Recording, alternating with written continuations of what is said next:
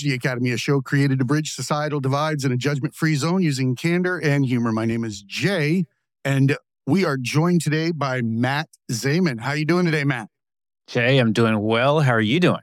Living the dream. Matt Nice. is the author of an Amazon bestseller, Psychedelics for Everyone, a beginner's guide to these powerful medicines for anxiety, depression, and more. Can't tell you how excited I am about this.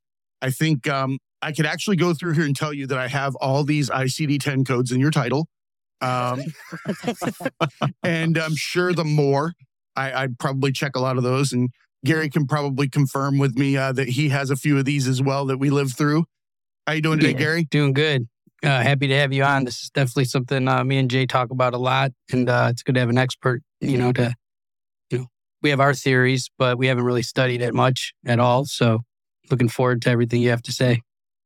I'm looking forward to this conversation. Seems like you've been through a, a bunch of transformation and growth, and you have me curious. And yeah, looking forward to this.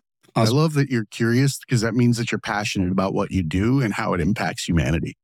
A lot of people want to just tell you about what they've gone through, not, you know, listen to others and take their experience as an additional lens that they could use themselves. It's right on. so thank Jay. you for that. I'm, that's this is all about uh, learning, healing, and growing in all directions. So Absolutely. So why don't you tell us a little bit about yourself, how you, you know, stumbled upon this journey and uh, go from there. I'm, I'm I am probably the last person who uh, would think I'd be here today having this discussion. Um, I had some friends invite me to a guided magic mushroom or psychedelic uh, psilocybin experience, and that was so far out of my comfort zone. Um, but they they were trusted friends, and they told me I was going to learn more about myself and and I like to travel, and this is a chance to travel deep within. I was like, okay, that sounds pretty cool. But I went in with low expectations. And in that first journey, um, I reconnected with my mom who died when I was 22. She was 49. I, I felt incredibly safe and loved. And then in the next instant, realized that I don't feel safe and loved in my everyday life. Mm. Um, and I saw kind of story after story that I'd been telling myself that just wasn't true, kind of unravel. Um, came out of that ceremony and thought, what the hell was that? Um, it was incredible. right. ended up going back to school eh, like as soon as possible to get a master's in psychology and neuroscience to understand the science of it. But then I also was traveling around the country and the world experiencing um, psychedelics delivered by different types of practitioners. So MDs, PhDs, Taitas, shaman, um, and just did a deep dive into ex- exploring consciousness. And today I'm I straddle the spirit where I do most of my work is in the spiritual uh, world, working with uh, spiritual leaders um, and people who are inviting people into the kind of the sacred process of psychedelics. But then I also work with medical professionals and how they can incorporate spiritual best practices into their um, into their delivery mechanisms and protocols. So I, I help the spiritual people uh, develop medical best practices and vice versa. And I, and I just am thoroughly loving this continued exploration and realizing that this isn't a, a one and done thing. It is a it's a lifelong practice. Mm, That's beautiful. And I'd like to take a moment and pause on the fact that you are working in both fields where you're paying attention to the spirituality behind it or the religious influences or the reality based understandings that come from the use of these plant based medicines. But at the same time, understanding that science is not wrong and neither is spirituality they just read two different ways about the same thing. They're describing what one person feels one way, but looks like this on a graph, right? So I commend you for immersing yourself in both sides of it because I feel like a lot of people, when they find that spiritual journey, they tend to leave behind the logical people that are in their lives and and start dancing around in Birkenstocks, right? And everybody doesn't understand it. But if they turned around and paid it backwards, not pay it forward, pay it backwards, and tell them, hey, look, what you believe is this is actually what they're talking about over here, and vice versa. Give it a moment. Maybe this type of plant medicine mimics this. That's one of the things that I want to get into later is how plant medicine can be a faster gateway or a different gateway into what is obtained through long term meditation or internal reflection or prayer or whatever label you want to put on it. But to me personally, I feel like they're just a mirror. And the in between is knowing that you're there. Let's stick with this for just a moment, though. This, I mean, it's a really beautiful concept that you just brought up. And and in the old days, we just had healers, and the healers were both spiritual healers and medical healers. And as we have progressed in Western society, and pro- progress is even probably the wrong word, as we have evolved in Western society, we have bifurcated those roles. There is medical healer, which is the role of doctors and scientists, and then there are spiritual healers, which we have left to the clergy. What's interesting about psychedelics or entheogens, it's another term when they're used in kind of a sacramental manner, Mm. um, they play in both realms. And it's completely fair to say, you know, if we gave psychedelics to just the clergy, they don't have the latest knowledge of my brain and my body to keep me safe. Totally a fair argument. And conversely, if we were to give psychedelics just to the medical professionals, they don't have uh, the same amount of knowledge of the spiritual realm to keep my spirit safe. So it feels to me that we need a reconciliation or a collaboration between these two groups, and that there is there are certainly no shortage of people who who for whatever for their different reasons are looking for this type of learning, healing, and growing. There's plenty of work for everybody, but the two of them working together, spiritual and medical, really is what's needed, in my opinion, to to get to the level of healing that that transforms the world and that's and I'm excited about. I believe it's happening, um, and it's and it's happening in perfect time. So we are an advanced technological age and we're moving at Mach 1 and then some, right? And we know process based scenarios are going to be a thing of the past at some point. And process based, uh, the medical field's not going to like to hear this, but it's still a process chart to get down to the diagnosis. And AI is going to take a lot of that over. And I think that that's a good thing for the simple fact that it will allow a healer to be a healer, like you're explaining. It'll allow a person to stand in those shoes and be able to access empathy and not feel like they're being questioned for their intelligence for that virtual Rolodex in their head that says liver, pancreas, or whatever it might be. They have that opportunity to now exercise that what it is to be human. I could only imagine living in a role that is placed in a box and you can't utilize certain tools except for outside of that box. You use the ones that are given to you, but inside the box, you have to try to make them mimic the ones that are on the inside, and it just doesn't work.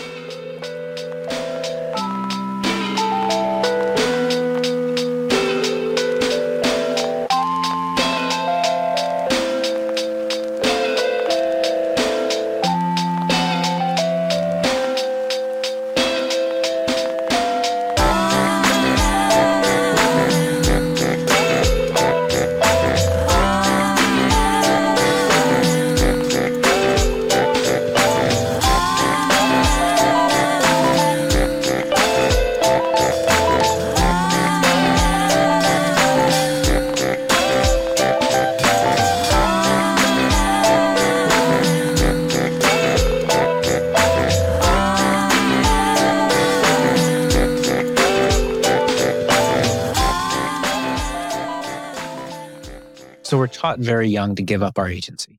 We're, we give it up to our parents. We, the Mm. doctors are in many ways are the high priests of our society. We, they know better for us than what we know is what we're told. Um, we're, we give them up to our teachers, and over and over, we give up our our power. One thing that I have learned in this process is that we are all powerful. We are all beautiful. We are all Mhm. um, capable of of being loved, of generating love, um, and in many ways, we we know what's best for us. Sometimes we tell ourselves stories and get confused on what's best for us, but we, at its core, we we know we are powerful.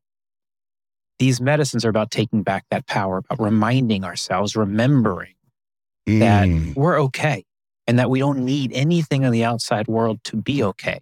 And we don't need to transform into something else. We just need to remember who we are already. That's a different modality than what is oftentimes done in our in our numbing of the symptoms um, medical process that, oh, you're not feeling well. Mm. You are broken. You are hurt. You need to numb these pain, this pain to move on to the next phase of whatever it is you're doing. This is a different process. At the end of the day, I feel like a lot of them are symptoms of living in a false reality or to a mask. And over time, your body and mind starts to suffer because you're playing to an alternate identity that you think society wants you to have or whatever you were given from your parents. And that over time, you collect all of these issues, you don't release them.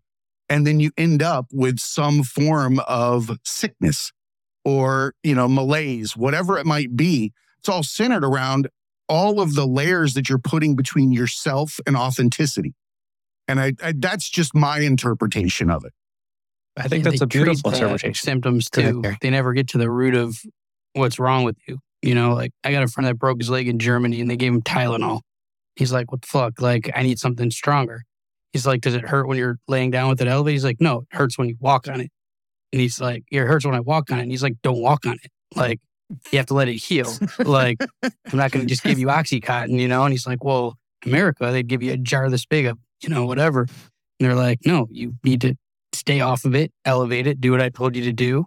Wait four or six weeks. You don't need opiates. Like, you'll be fine. And like, it heals the right way without like now having an addiction to some shit or like the damage to the liver or the other things. But I feel like doctors will, you have high blood pressure, they give you a medicine for high blood pressure. Now that causes some problem with your thyroid. Now they give you some thing to fix your thyroid. And then that causes a problem with this. And then all of a sudden you're doing six things when they could have just figured out a way to like what was causing the blood pressure.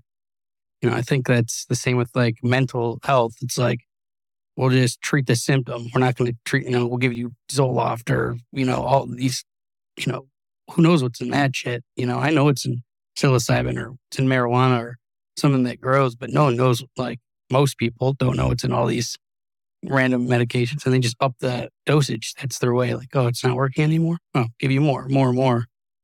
You know, I think it's a, it's a marketing problem. I think that like, uh, Absolutely. you know, weed when they brought out the reefer madness and magic mushrooms, man. Like everybody just thinks of like 60s hippies and then they're like, that can't be like medicine.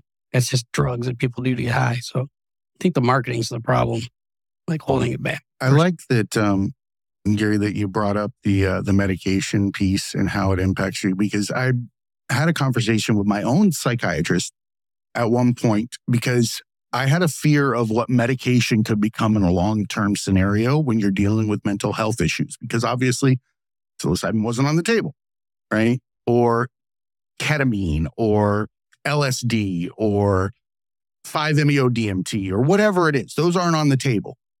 But what's on the table is a pause button. And that's what the medications that we've come up with to this, you know, at this day and age is that you can hand me a Zoloft or a Prozac or something like that and give me a moment of clarity to address why I'm in this scenario to begin with. And I don't think we do that. We don't combine meditation. We don't combine therapy in the right ways where we give somebody the opportunity to see the rope, that proverbial rope that is you and where the knots lie. So you have the opportunity to unravel them rather than just taking the medicine and ignoring the knots or creating more, right? And just continuing on through your life. So I kind of like to think that there is a place for it until there's not a place for it. Like if it's a mechanism now, it should be at least used in that manner versus, you know, just some kind of blanket over the problem. Yeah, and what you're talking about is using, and I'll use antidepressants as they were originally designed, which was a short term Imagine that. stabilization um, type of medication. They weren't meant to be decade or multi decade long solutions um, where you set it and forget it. Um, the and multiple things I think happen in today's overprescribing and medicalization process. I think people identify that with their diagnoses. It's not that they they don't feel they are experiencing depression or experiencing anxiety. They say, "I am depressed. I Mm. am um, anxious." That's a horrible self affirmation while it's you're at it. tough affirmation. Yeah. Um, they trade um, sometimes feelings of depression, anxiety, and other um, other items for really pretty awful side effects. They find themselves gaining weight, find themselves getting mm. tired. Some of the youth have suicidal ideation. Um, and some of these SSRIs, we have sexual dysfunction rates up to like 71%. These are big trade offs that affect your interaction with the world. Mm. Um, and I don't think we've really explained that um, thoroughly enough when we're choosing whether we want to do an antidepressant or an anti anxiety um, or any other type of medication. Back to um, marketing, and, like Gary said. And it's back to marketing. Yeah, absolutely. Education um, in the medical field as well, I believe, is something that could uh, be benefited from. With uh, uh regard to the spiritual and energetic applications that are the unknowns in the medical field and paying attention to that. Yeah, they already go to school for a long time, but some of the things that they study could be could be enhanced with with again without a doubt. Um, and there's there's a wide range of medical hmm. professional. Mm. There, there, there's what's the expression? C's get degrees. Um, and there's Amen, a range brother. Of, I got one of them on my wall. there we go. Of uh, of what people can afford, and there are beautiful practitioners who are super thoughtful and, and, holistic and integrative and all of that. And then there are other practitioners who just aren't. Uh, let's let's say for just a moment on this and talk about ketamine. I mean, ketamine is legal in all 50 states. It's a uh, it's used off label for for some of this mm. mental health work that we're talking about, and many of the ketamine clinics um, I would call pump and dump, which means you go in there, you get an IV hooked up to your arm, they take your vitals, they give you a ketamine experience, they let you recover, and they send you on your way. They haven't prepared you well, in advance with intention setting, and they haven't done integration afterwards about how help you unpack this. Um, and that's a it's they believe it's a biochemical reaction period versus those of us who come from a the more uh, spiritual psychedelic space where we say no this it's a biochemical psychosocial spiritual process it's all important and mm. you need to spend time developing the mindset and getting people prepared for this experience and then you need to spend time the most important time is that after the experience that when the brain is has neuroplasticity and they can start shaping and changing behavior. But they need to unpack what they've experienced and then have a community to support them um, in this process. So there are ketamine. So again, buyer beware. You you can pay the same amount for a ketamine clinic who does what I just described, and you can pay for and and one that will t- give you preparation and integration. Um, so not I love all, that. Um, I think this is very similar to when the younger generation, say back when I was in high school, and given the opportunity, I didn't, but a lot of people did shrooms. And mm-hmm. now, in retrospect, when I look at it, I saw a lot of people quit on life, it seemed like. Mm. Um, nothing matters. Why would we even do this? Things like that, you know, realizing that an ego death requires wisdom behind it Otherwise, you don't understand what it actually means. So I feel like a lot of that generation will try shrooms without the education that you're describing. You know, the process going in, the process going out, what it is that you're actually witnessing in there, whether it's metaphorically, whether it's spiritually, whether it's logically, whatever it is. But you have to have that time to realize that those are core wounds and they're generational issues and they're all the things that are looped up in what makes you you, every single layer of you. And you have to face them all at once. I don't know shit at 16. I don't know shit at 47. The hell am I going to do if you give me the key to life and I don't know what the hell, you know, I'm going to do tomorrow? Alan Watts has a beautiful analogy about this where he talks about a guitar. And you can hand a guitar to somebody who doesn't play music and they can strum the chords and they can generate sound. And that sound can be pretty, and that's great. And you can also hand that guitar to to someone like Gary who can transform that not and tell a story and, and make you feel love and make you take you on a, on a complete different adventure. Um, there are it's, it's just a different type of experience. I, he holds I, it like a microphone. It's really weird. Does he? Is that how he does it? so I, I, I struggle, not struggle. I'm trying to I try to be careful because there are again three ways people meet psychedelics in America. Some meet it on the medical model, some meet it on the spiritual, and some meet it on the decriminalization model. They do it on a recreational basis, or they can't afford the medical model mm. and they mm. use decriminalization as an access tool. And I, and I don't want to lose sight of that. Um, there are a number of people who certainly had transformative experiences trying their first psychedelic at a Grateful Dead concert or some other event. So when when the opportunity for transformation occurs, it occurs. And there's I don't want to judge or I don't want to be responsible, Jay, for for telling you when it's okay to, to explore your consciousness or how it's okay to explore your consciousness. You'll figure that out yourself. I have full faith and confidence in you. And that um, takes a lot in the spiritual journey to not have an ego wrapped in that where you feel like you are the master of the keys. You figured it out. And when you pass them out, you can judge people for not utilizing them correctly. I kind of think of that as anything that I give out as advice throughout my life. Before, I used to be upset. Like you see somebody squandering what is very valuable information and walking off without any kind of change. Well, that's not my fucking business, right?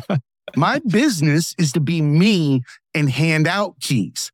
Whatever lock you're at, you can have a pile of them. Whatever lock you're on is your business. It can be the first, the last, the middle, whatever it is, that's for you.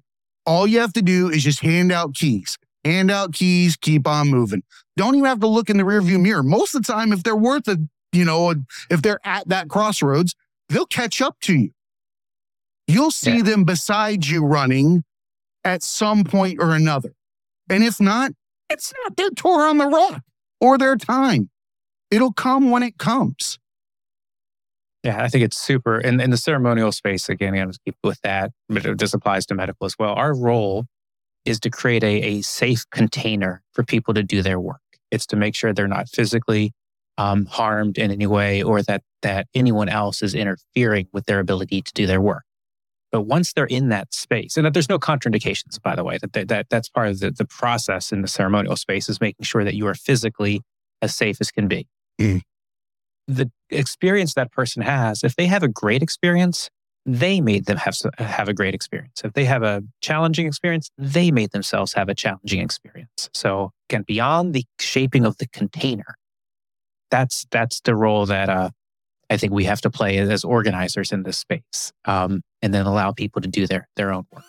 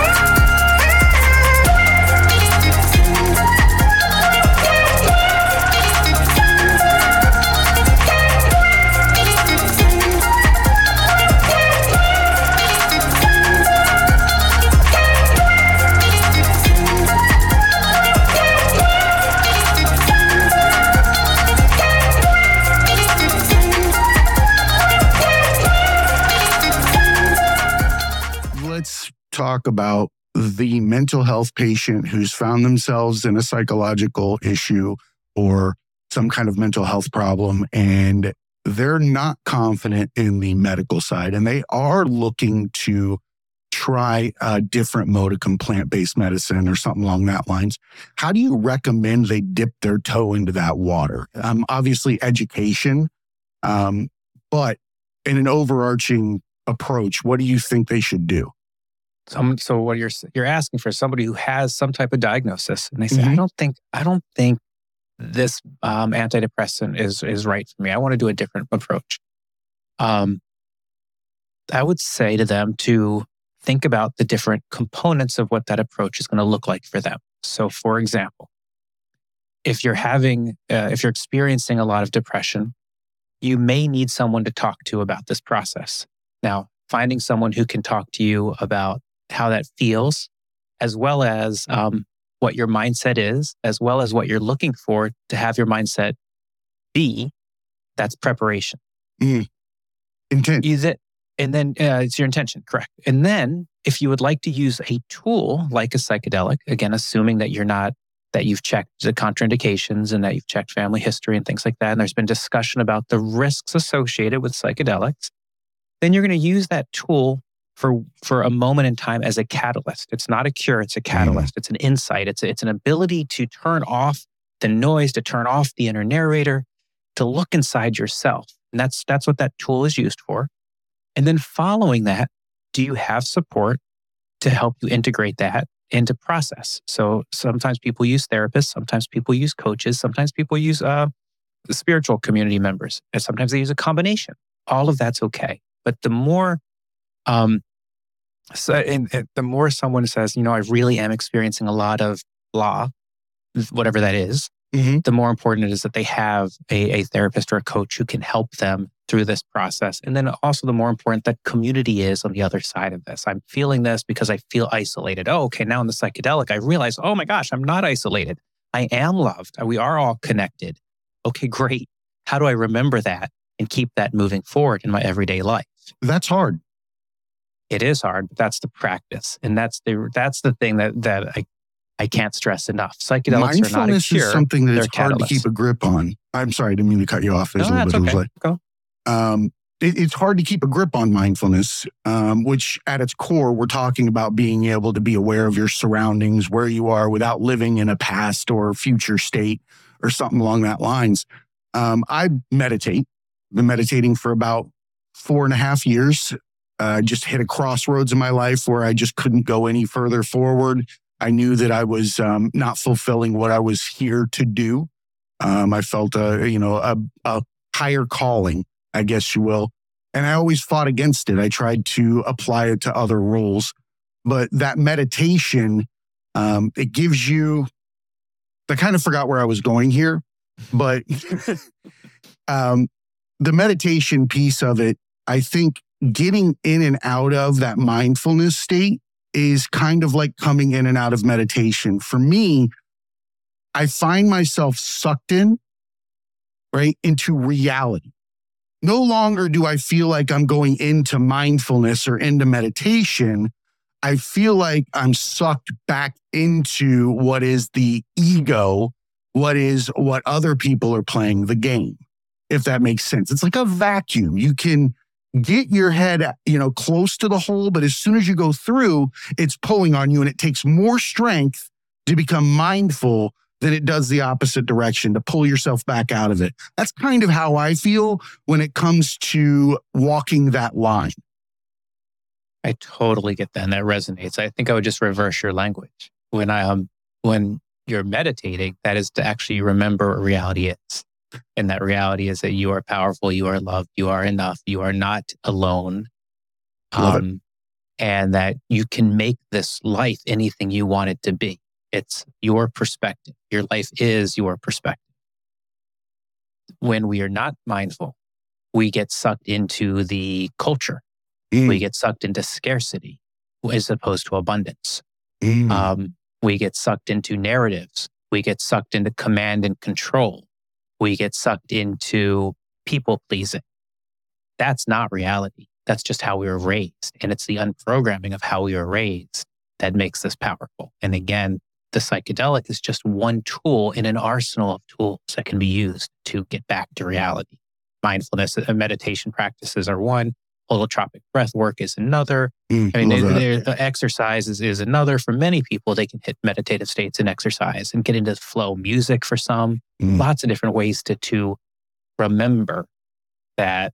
The, the I love that you keep saying remember. True. I heard someone say not long ago that we don't learn everything about the world, no matter what it is, that we're slowly remembering everything.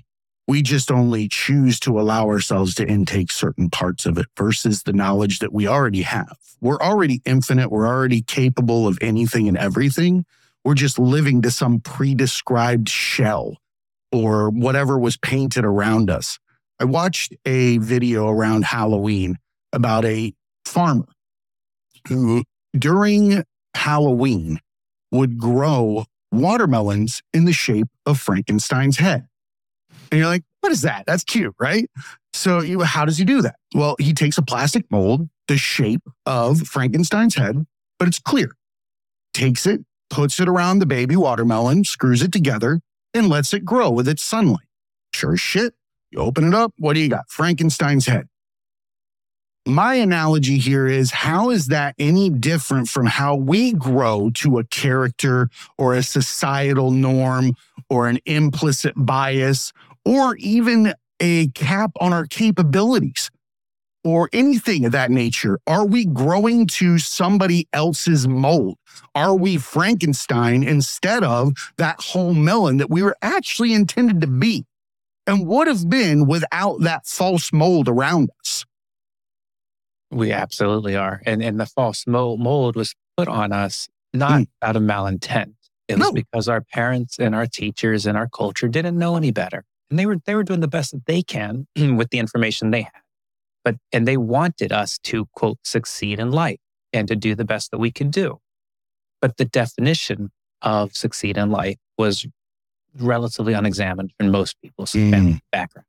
Um, the dream. We, yeah, or the, and they just again they meant well but they um yeah and i'll give i'll give a, we we've been talking about different mental challenges well we we reward our society um, we reward and, and demonize different mental challenges very differently so we know how we treat people who are depressed oh you can't get out of bed oh that poor person they're they're they are they're not um, productive um, versus the person who's a workaholic and can't stop working and gets themselves in the cover of fortune magazine um, or becomes a, uh, the, the CEO of, of, of an organization through ruthless behavior.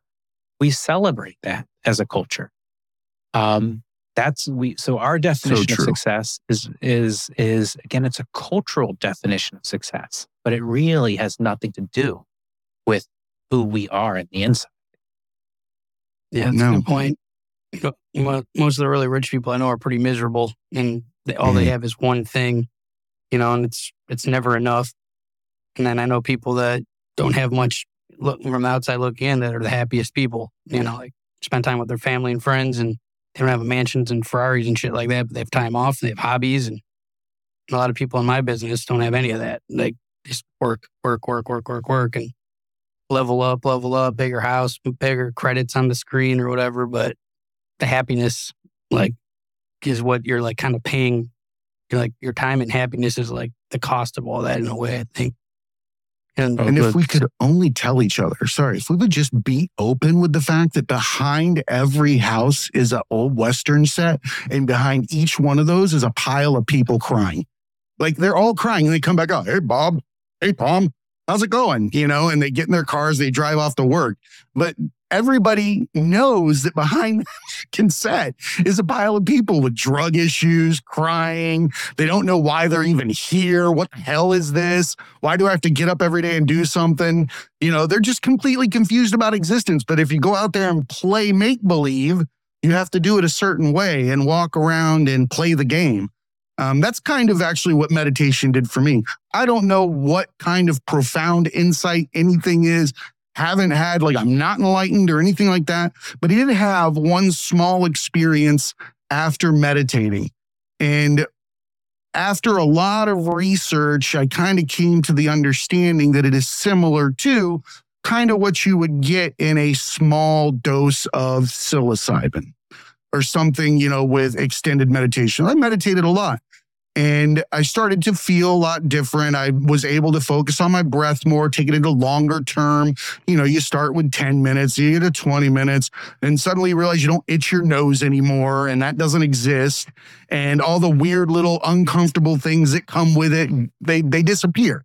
And you get to a point where you, for me, realize faith. Faith is breath returning. That was the first time I understood the word, right? And then be able to watch it. But after meditation, I went out, took my dog for a walk. I always do. But I'm by trees, I'm relaxing, and I'm in a good place. Get ready to go to the gym. One minute you know something, the other minute you don't, don't know how to describe it. couldn't Mhm. figure out, couldn't put a pin on it. All I knew is I couldn't stop smiling. Like I was smiling from ear to ear. My wife thought I was the Joker and there was a problem with me. I was like, you just don't understand. Give me a little while to process this. I was like, I got to figure out what it means because right now I'm not putting the right words on it and it's going to mm-hmm. suck if I explain it. Because to me, it was that everybody was insane. And then it wasn't the right word. I was like, that's not the right word. And I kind of landed on somewhere around a collective game of make believe where we're playing a theatrical role and it's so obvious that it's not that we even have tells. We're infinitely capable yet we have actors and actresses that will go up there and switch. We'll do our role. I'll be johnny cubicle and i'll live it until i get cramps high blood pressure and die and not realize that all the ones on the screen that are actually writing our future too are able to switch between characters. There's tells Heath Ledger, you know, all these method actors that come out of it completely different. Like, what the fuck just happened? Because they realize that, you know, you play a character in real life too. It's just as fragile. So the only way that I could pinpoint uh, some kind of words on it was that it was almost like we were under some kind of fog. That we're in a haze and we don't realize it. And you can put your head above it and look around and know everybody's in it, but you can't do anything for the people underneath you. They have to stick up their own head. What you just said is is is again beautiful. I understand it. I'm I'm playing with you here and just language. So I just in terms of up and down, I, I try to talk about side to side. So we just as we as we examine this type of language and we're talking to others about this, um, it doesn't feel hierarchical. We don't know. I like that. Um, we're not saying we know better. We're just saying we know different. Um, we've we've been able to step outside the collective spell and see, huh? This all this there's so many actions that just don't make sense. That are So we can learn everything about the cosmos and computers and this and that and the other thing, and we're not we don't know who we are. Wow, we can spend our lives on these hamster wheels until we die and because not it's ever easier really than live. asking the question in our mind. We're so afraid of it that we're willing to do, be a workaholic, willing to be a workaholic just so you don't have to sit down and contemplate while you're here because it scares the shit out of you. For some reason, the only guaranteed thing in life is death, yet we fear the shit out of it. Like, why are you upset in advance if you know something's going to happen? Wouldn't you just cherish more of the time between then and now? It doesn't make any sense. we spend um, our culture and church and things talk a lot about life after death, but we don't spend a lot of time talking about life before death. Yeah. And how do we truly live this and live this with a peace and an understanding that we don't need to look outside. You know, I, I have an 18 and a 20 year old, and um, I watch these, my kids and their friends get told all the time and they're growing up in a world where it's they think that others need to change the way they talk to them. You need to address me Mm. differently. You need to call me something different. And it's beautiful that they are asserting themselves. I get that. But they're looking, they're they are between trigger warnings and things that, that are uh, even the language in college campuses. Um, I can't hear that, or else it will make me feel this way. Hmm, maybe. Um, but maybe it, the lens should be flipped inside Mm, and instead of changing the road, change the traveler. Um, and I think that beautiful. lead to help us with with some of this depression and anxiety and loneliness that we're seeing with our children. Beautiful, beautiful beings, doing great work, fighting for rights and, and language that we didn't have growing up. And of course, that's beautiful. And just want to keep reminding them you are enough, you are loved, you are beautiful. And if Mm. someone calls you something else, how you interpret that is up to you. Nobody can make you feel badly. Nobody can make you um, They're like X Men hurt. with? Cyclops with the glasses. There we This go. is how I look at the generation underneath us Yeah. or the Gen Z. is that they are empathy at the highest degree Mhm. and just mowing shit down like that dude when he takes the glasses off. I feel like we have to give them those lenses so that it's a concentrated, you know, point that they're looking at. They're like, okay, this is actually what we need to be focusing on. We got to give them lenses. I love that you said that because I talk about it all the time. And I think that experiences over time are what comprise our lenses. And no two people, just like at the dinner table, can swap glasses and see the same thing. You have to take someone's word for it. You have to believe them. You got to be human. You got to say, you know what? Those things look pretty fucking thick. So I better believe that when he looks at a map, people are waving back at him, right? That's how you got to think about it. It's not my experience, right? It's your experience. And I've got to believe you, empathize with you. And then after that, I can make determinations as to whether or not you have some kind of malintent. But don't put that up front. the uh, absolutely what is the the intent of someone in any given conversation. Um and i i understand how it's it's it is very tricky that um to assume the intention um the It's intention is different than the experience um and then also on the experience. Okay i understand that you walked away from that situation feeling sad feeling hurt but that isn't because of what they said. It's because of how you interpreted it. There's a wound in there. Or how somebody told you to interpret it. Like you might have been fine with it, but other people like you, you're going to take that. Like that's they can't say that. Like we need to cancel them. We need to blast this everywhere. Like we need to tell everybody someone said that word, even though it was like a slip up or not what they meant. Kind of like people get clout from exposing people, even if they don't, you know, deserve to be exposed in a way. And it's constantly like, forgot how it's said in Italian, but my grandma used to say, like, basically, like, if you look hard enough, you could even see the tits on an ant. It was what it like, you know, what it equates to. It's like people are always looking for someone that busts somebody or I got you moment or, you know, instead of like you come across it, you know, maybe punch them in the face if it's that messed up or you tell the authorities or you do something, you handle it in the moment, but people are looking for it like constantly scrubbing through old TV shows and movies and just trying to find one or two moments to cancel somebody or, you know, there's all these pronouns that people use. Sometimes you just aren't used to talking that way and you slip up, you say the wrong thing. You don't mean it. You're not doing it harmful. Like I'm not saying them or they. Like it's you know, like if that those people deserve to be dealt a different way. But if you slip up, say I'm sorry or like I didn't know, like cool. But I know people that have like gotten a lot of trouble for that. One or two little slip ups. Like people are going after their job, you know, taking food out of their kid's mouth because he accidentally said something, you know, and it wasn't even that bad.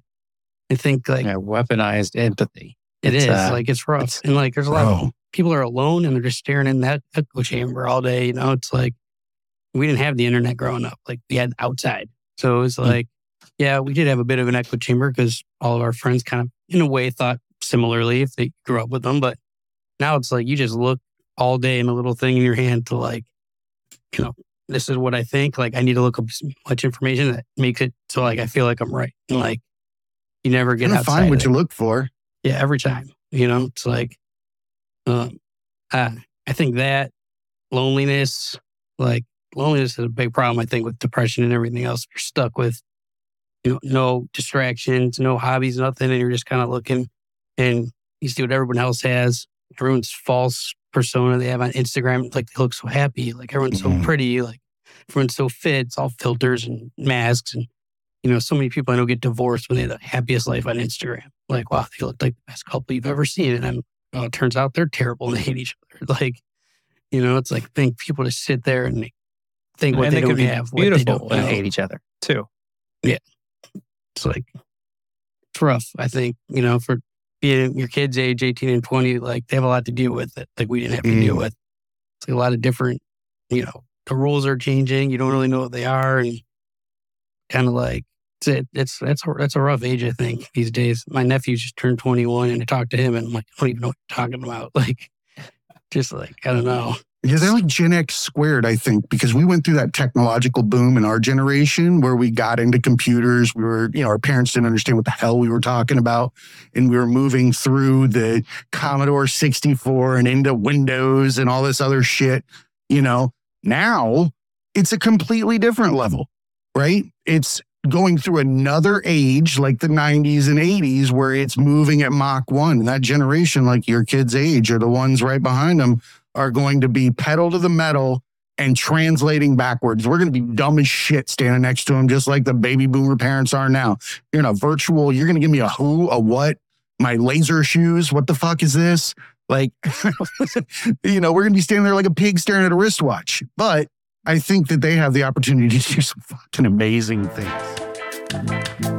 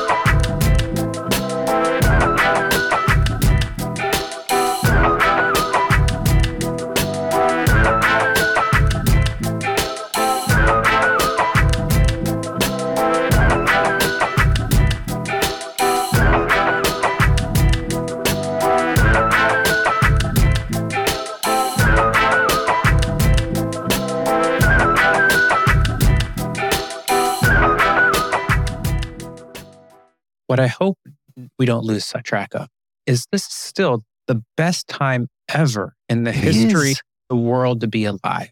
Yeah. All metrics. Uh, hunger is down. Violence against other humans is down. Um, the the uh, amount of people living above poverty is up. We there are so many good things happening, and we are reminded at a at a at a new pace of the things that are not so ideal that are happening. And mm. both those things can be true. And we are in a transformative period, and transformations are messy, and that's all okay.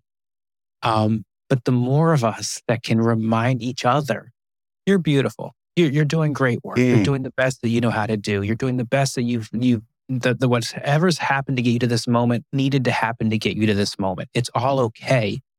And what's going that. to happen in the future is going to be different. Um, climate change, yeah, it's whether it's man made or not, doesn't matter. There's things happen with the climate. It's going to be a different world for our kids and our grandkids in the world that we lived in. And that's okay because we are adaptable beings.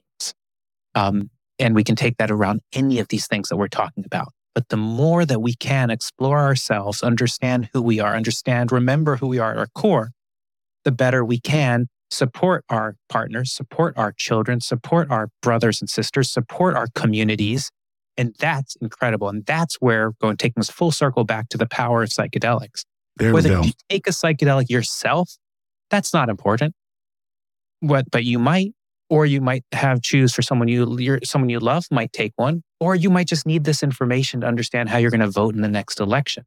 But these things are helping to transform society for the positive and society is continuing to change for the positive. And this is one more tool that we all get to be a part of. And science, taking all the way back to that, is validating what our quantum brothers and sisters quantum mechanics. Years. It's all connecting. So what an amazing time to be alive, Jay and Gary.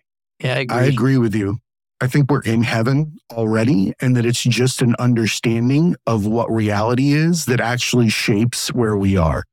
I think eternal life is nothing more than stepping through the void of understanding. And that if we looked around, we'd already know that we're here. We're mm. creating all of our own chaos.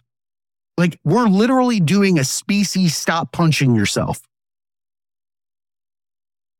Yeah, I think just uh, hitting ourselves for no reason. I think like the, the whole psychedelic thing, I think there's just so many different uses for it and different things that people could get from it. And I think people don't even know what's possible. Like I've I've done a, quite a few, and going all the way back when I was 15 years old, I think 14, and uh, it was always for recreational purposes back then, and I never really had what I thought was like benefits from them until a couple years ago, and uh, mm. my best friend passed away, and we used to do mushrooms and shit a lot in college. I'm in my 40s now, so it was a while ago. Um, did acid, did mescaline, did uh, mushrooms, you know, a bunch of different stuff. But uh, he had like half ounce of shrooms in his fridge and he got cancer and he gave them to me and he's like, when I get better, we're going to do these, you know, he didn't make it. And he 18 months of pretty rough suffering. And, uh, you know, we went into COVID and like thought about him a lot, but I never, I was away doing a TV show in Tennessee when he passed away and I didn't come back for like eight months after. And I was always gone a lot. So I wasn't used to seeing like family and friends all the time. I'd go once and maybe a year without seeing people. So it's not like somebody see every day. So um, I was here at my house and I wanted to get a microwave pizza out of the freezer and the bag was stuck to the back of the pizza box and fell on the ground. And I just, without even thinking, I just picked it up and grabbed a handful of them and just ate them. Now it's probably not the way to do it. Um, but I was Intuition. like, yeah, I just wasn't even thinking. I was like, oh shit, okay, this is going to be a thing now. so I'm like, all right. I'm like, I have to, I have to like safety proof my house. plans. Yeah, I'm like, all right, safety proof everything. Like, mo- mainly like Baby-proof. don't go on the phone, like, because I don't know what's about to happen. So put my phone on silent. The only person I told my brother. He lives a mile away. I'm like, hey, just hit a bunch of shrooms. I'm gonna be fine. About a hundred times. Check on me in like five hours. Um, and that was it. That's the only person I talked to. So, you know, I wasn't expecting have any kind of weird, like, or not weird, or any kind of. I didn't even know what to expect. But so I started thinking about him, and I cried my eyes out for like two hours, and like just super sad, kind of, but like kind of purged it all in a way. And then I started watching the movies that he liked. He loved The Godfather and uh, Happy Gilmore and a couple others. I started like watching those and playing. He was a DJ, started playing records that I had that were his, and I just started like talking to him and like mem- remembering all the good stuff because I just watched them suffer for two years, and that was like all the memories I had like recently in my brain. And like I woke up the next day and like it felt like I processed it finally. Like I I had made peace with it in a way. I had like got it out. I like remembered the stuff I wasn't remembering because I was just remembering the bad shit. And like it definitely changed a lot. And then it's like a weird thing. We have a mutual friend and he called me the next day and he's like, Man, yesterday was pretty fucked up, huh? And I was like, What? So yeah, it was a rough day. And like, you talking about? Did I call you? Like whatever. And he's like, Oh, it was Drew's birthday. You didn't remember? And I was like, fuck.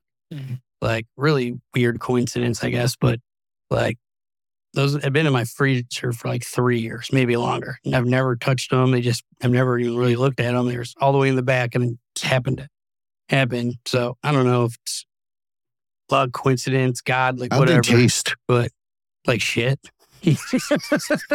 but Freezer burnt mushrooms. yeah, I mean, they're not, that's probably not the best way, but I just, you know, and had a Sprite or something and just pounded them down. It's not, I'm not recommending Chaser. anybody does that in any way. Like, there's definitely ways to do it. Not that, but, um, yeah, I looked at it a whole different way after that because Beautiful. before that, I was just, was like, hey, let's go, you know, let's go watch Fantasia at the IMAX theater and eat a bunch of shrooms or let's run around on the strip or let's go to du the beach or like, yeah, we did that a few times. Um, so, which not saying you should do any of that stuff, but I never thought of it until and then, you know, Thanks for sharing that story. Yeah, it's Yeah, thank you, Gary. Drew sounds like a special person in your life.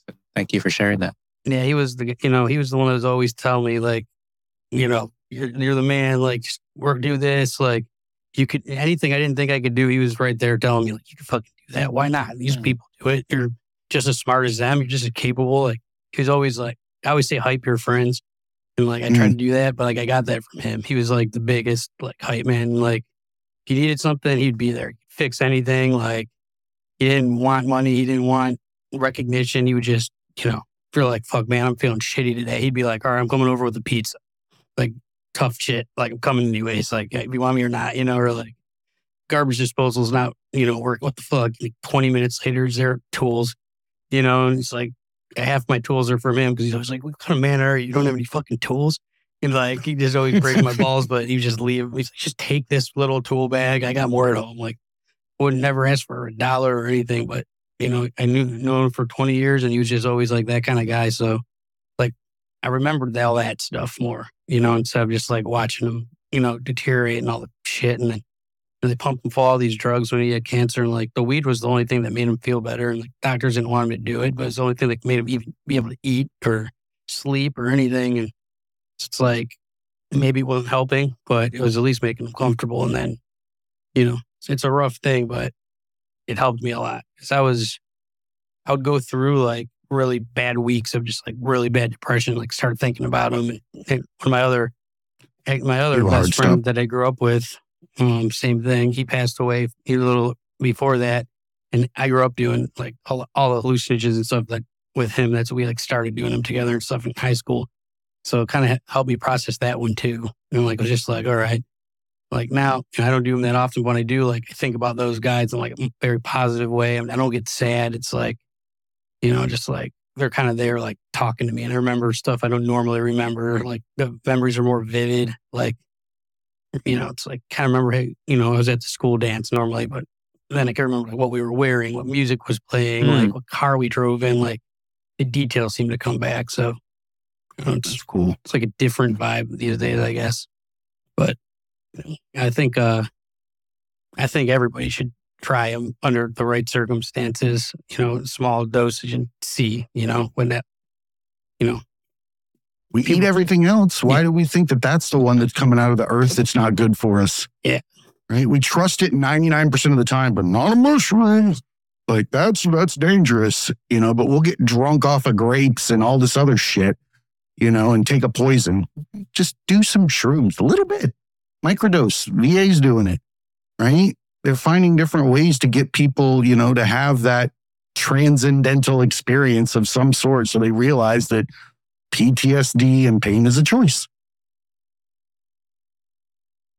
yeah, Gary, again, thank you. What no um. I think what uh, you just talked about the the ability to use these to um to connect with those that have gone before is is so powerful. Um, we're seeing amazing research with these medicines for people in in active end of life and, and with terminal illness and in transitioning periods.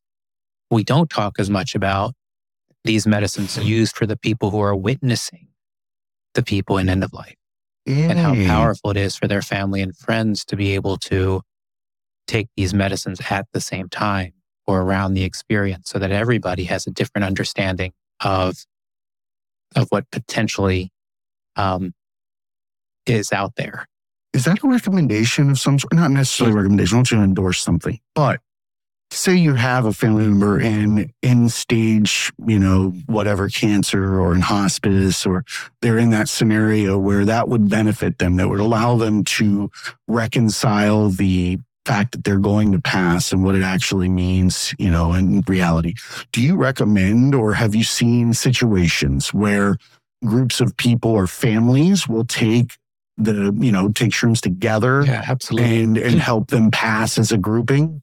Yeah, absolutely. You see it. So so um, and then I'm sorry to have to That sounds this beautiful. I know you have a hard stop. I apologize. Let's, let's let's just take this though, and, and I want to stick on this for just a moment. Um, so absolutely. So people in end of life, there's wonderful research from NYU, Johns Hopkins, uh, UCLA about the power of these for people with terminal illnesses. The power to reduce depression, reduce anxiety. To, it doesn't change the prognosis, Hmm. but it changes the way they live, the quality of life during that period.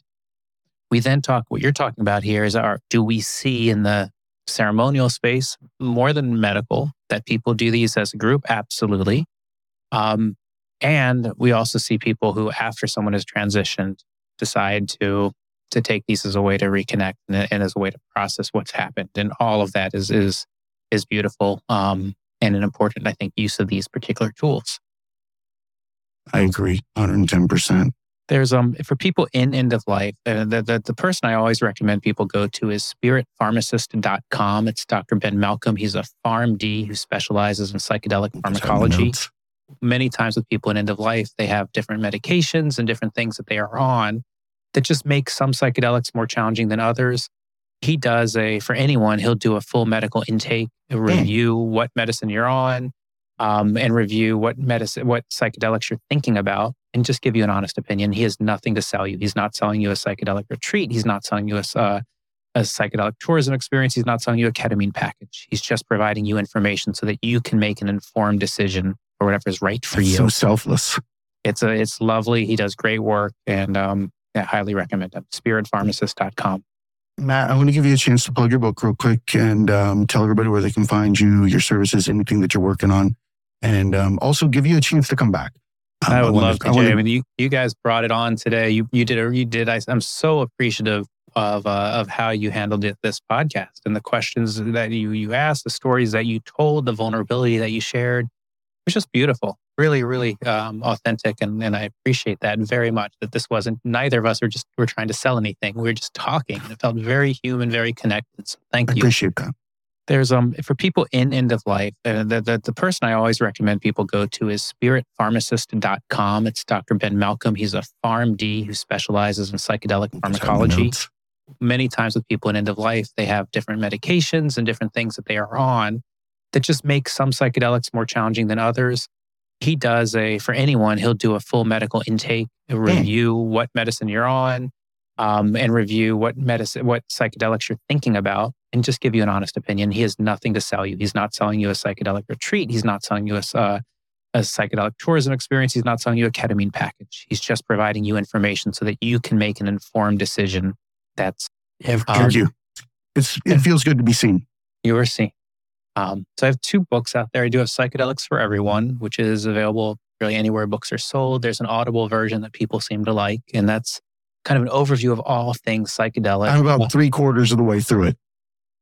That's I've nice. been listening to the Audible version. It's amazing. By the way, you have a great voice, and Well, it's your you. wife as well, right? Is Uh, that your It wife? was It's- a narrator uh, uh, who who did who did the a woman who's deep in this work. who Okay, okay, all yeah. the that women wrote. She agreed too. She's amazing. Um, and then there's a, uh, I have a journal for those who've already found themselves with medicine, whether it's legal or, or, or underground or whatever, um, that helps you prepare and then integrate the experiences. It's got exercises for four weeks following a ceremony with a gratitude journal. Um, that's called Beyond the Trip. And then um, my website's mattzemon.com. There's a free guide to microdosing there. Um, and I'm um, always available if someone is looking to uh, looking for speakers or looking to uh, has some in one-on-one questions. That's a good place to go and book a call with me and talk about those types of things. You're amazing. I can't thank you enough. Gary, do you have anything you want to uh, wrap up with? I got probably a million things to talk about, so we could do that on the next one. But you know, I really appreciate you coming on and all the work that you're doing. And you know, without people like you, we wouldn't be making any progress in any of these, in any of these ways. So definitely appreciate it. Thank you for spreading this, the word. Thank you for getting this out in a in a in a uh, a safe manner and and, and respecting both the power and the uh, and the promise that's here. And I appreciate all your all your vulnerability today. So thank you, Jane, Gary. Thank you so much, Matt. Remember, everybody, be cool and keep learning.